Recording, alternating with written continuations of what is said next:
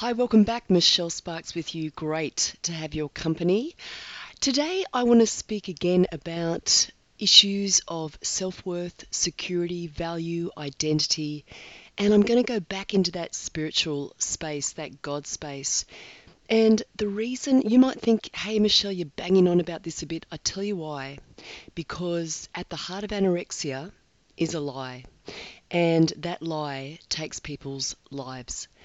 And you may not be in that intensity of a battle, but there are people who are, and that is not okay in my book. That that lie takes people out of the race of their life. It consumes life. And you know, you may not be battling with anorexia, but that lie or lies you will also be battling with in your own uh, disordered eating experience. So let me just talk about that a little bit more today. So, the issues for me, the absolute core issues in disordered eating, eating disorders, are issues of self worth, of value, and this links in intimately with our sense of security and safety.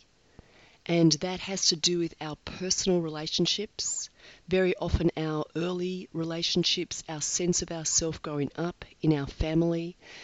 And as life happens and pain comes, we find ourselves feeling like we need to be a certain way in order to be acceptable, safe, secure, to have control over our life, our bodies, our world in some way. And, um, you know, what brings healing is both human and divine. So, absolutely, human connection the experience of love, the experience of value, the experience of being valued, of being cherished, of being chosen, of experiencing that, not just knowing, it's not just a head knowledge, you know, it's not just positive thinking. It's it's got to be based on a, an incredibly rock-like, solid foundation, and it's got to be experienced. You can't just get better through your head through your mind. You've actually got to have an experience in your in the depths of your emotional being. And you know, there are different ways that the person, the human being is spoken about spirit, soul, body. Also heart and flesh. And I like the latter, heart and flesh, because in my understanding, and particularly again as I read scripture from a Christian worldview, the heart comprises both the soul and the spirit. It is that part of us that goes on forever, that was created before we came into a physical frame, into this physical body that we inhabit. And it's that part of us that will go on beyond this physical body when we die. So that again reflects my spiritual understanding and my worldview.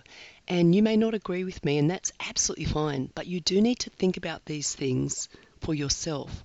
So I just want to talk to you a little bit more about why I am so um, passionate about helping people discover a, a worth and security that is solid.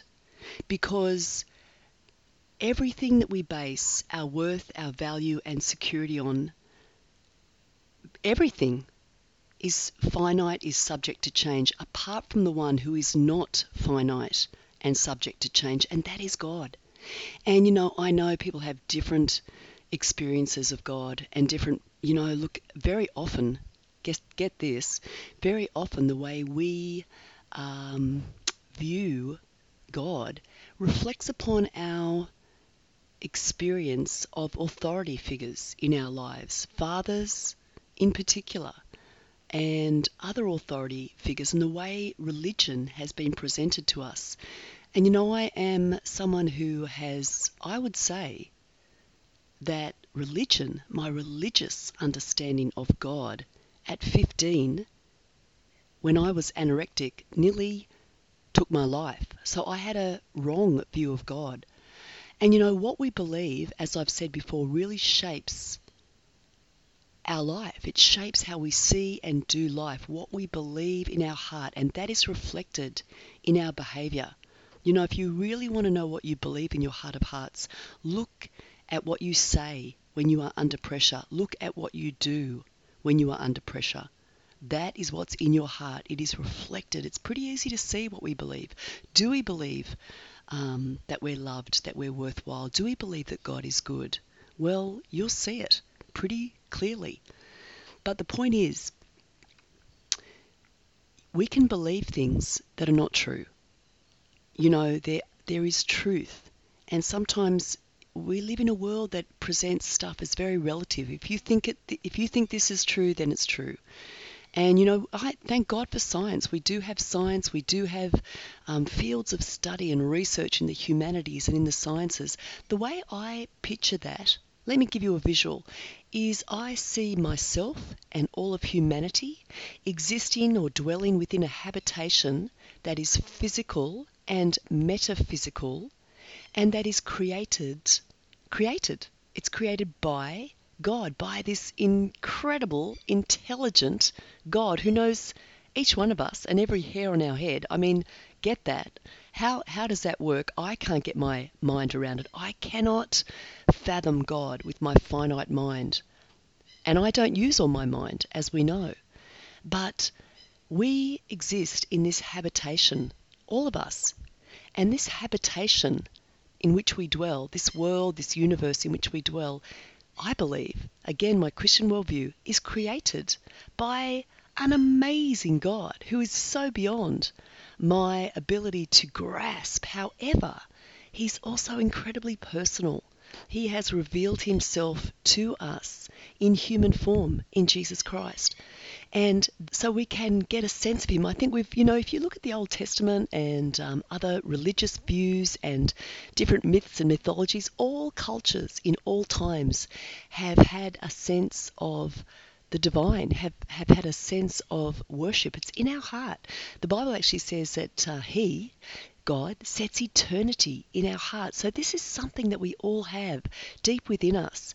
And maybe we've switched off. You know, I know people just go, oh, that's a load of rubbish. And maybe something's happened in your life and you can talk to me. Um, but maybe you've switched off from that or you've become cynical or skeptical. I totally understand that. That happens. I've been in places where I've been cynical and skeptical. What if God really exists? What if God is true?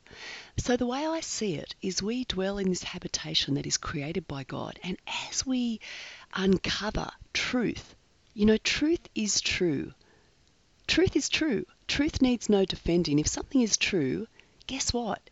It will hold good in circumstances, under all situations. It will be true, it will be solid, it will be secure. And many of the things that we are discovering to be true in science or in the humanities is not something new, it's something that already existed because it was created.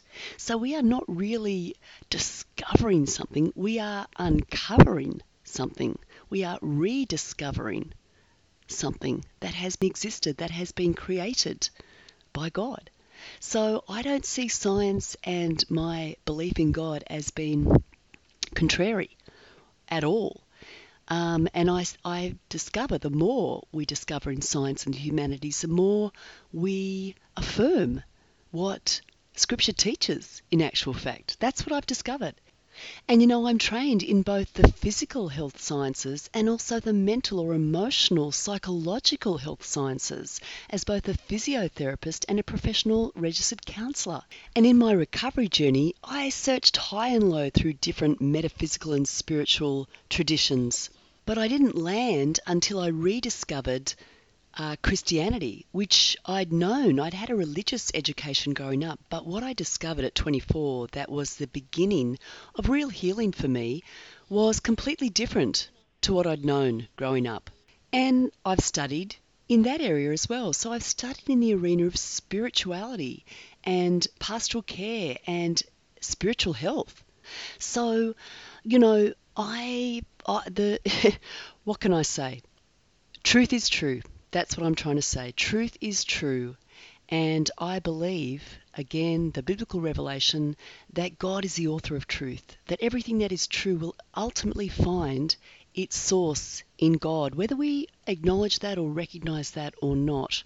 And that's what I was saying about living or dwelling in that habitation that we think, you know, we're the king of, but in actual fact, we're just kind of quite small in the scheme of things and we are discovering things. But the other side of that is, you know, that's not to say we're insignificant. We are so significant. We are so loved and so valued. We have been created with great worth and value.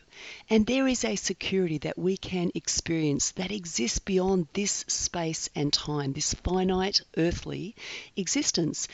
And these truths are actually incredibly important for someone who is struggling at a core level with their security, their worth, their value to the point that they their life is on the line. I'm going to come back with that thought because I really want to just speak into that lie that wraps around the heart and mind of someone who is in hardcore anorexia. So, coming back in just a moment, love your feedback, love your questions, love to dialogue with you. Please subscribe, rate, and review the program. I don't care if you hate what I say. Let me know what you think. I'd love to hear what you're thinking, how you differ from me, where you disagree with me all is well. Happy to hear it. Okay, until next time, travel well.